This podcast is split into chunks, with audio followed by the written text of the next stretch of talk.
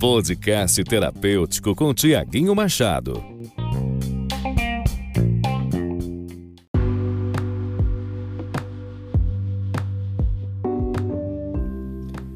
Olá, sejam bem-vindos ao segundo podcast terapêutico do Tiaguinho Machado.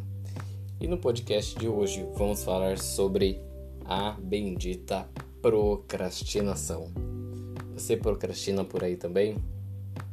Pois é, a procrastinação é uma das grandes vilãs da atualidade.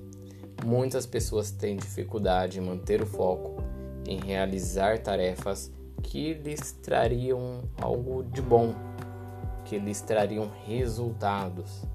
Mas por que procrastinamos tanto? Vamos falar sobre isso agora. Entenda primeiramente, a sua mente irá lhe proteger a todo custo. O seu inconsciente possui informações que vocês não sabem.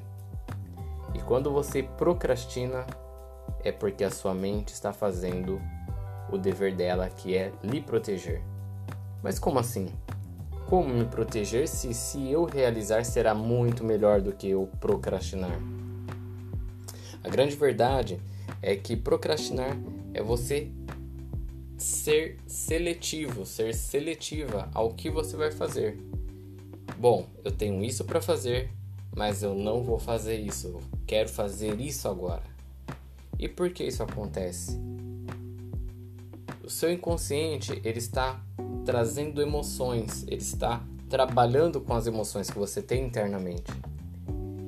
E talvez, se você realizar aquela tarefa que você decidiu procrastinar, isso pode lhe trazer uma dor. Como assim? Essa dor pode estar relacionada a: e se eu fizer isso, vai dar certo mesmo? E caso não funcione, o que, que vai acontecer? Então, muitas vezes existe essa dinâmica interna que nós sempre fazemos. Temos medo, muitas vezes, de realizar por acreditar que aquela é a nossa salvação é a nossa única opção e que tem que dar certo. Mas e se não der certo? Vamos estar preparados para enfrentar um resultado diferente ao qual planejamos? O seu cérebro, ele teme que você passe por frustrações, que você sofra, que você consuma toda a energia que ele sempre está poupando. Então ele prefere, seu inconsciente, que você deixe de fazer aquilo mantendo uma esperança de que aquilo será muito melhor para você, e assim você evita se frustrar. Então, esse é um dos pilares da procrastinação.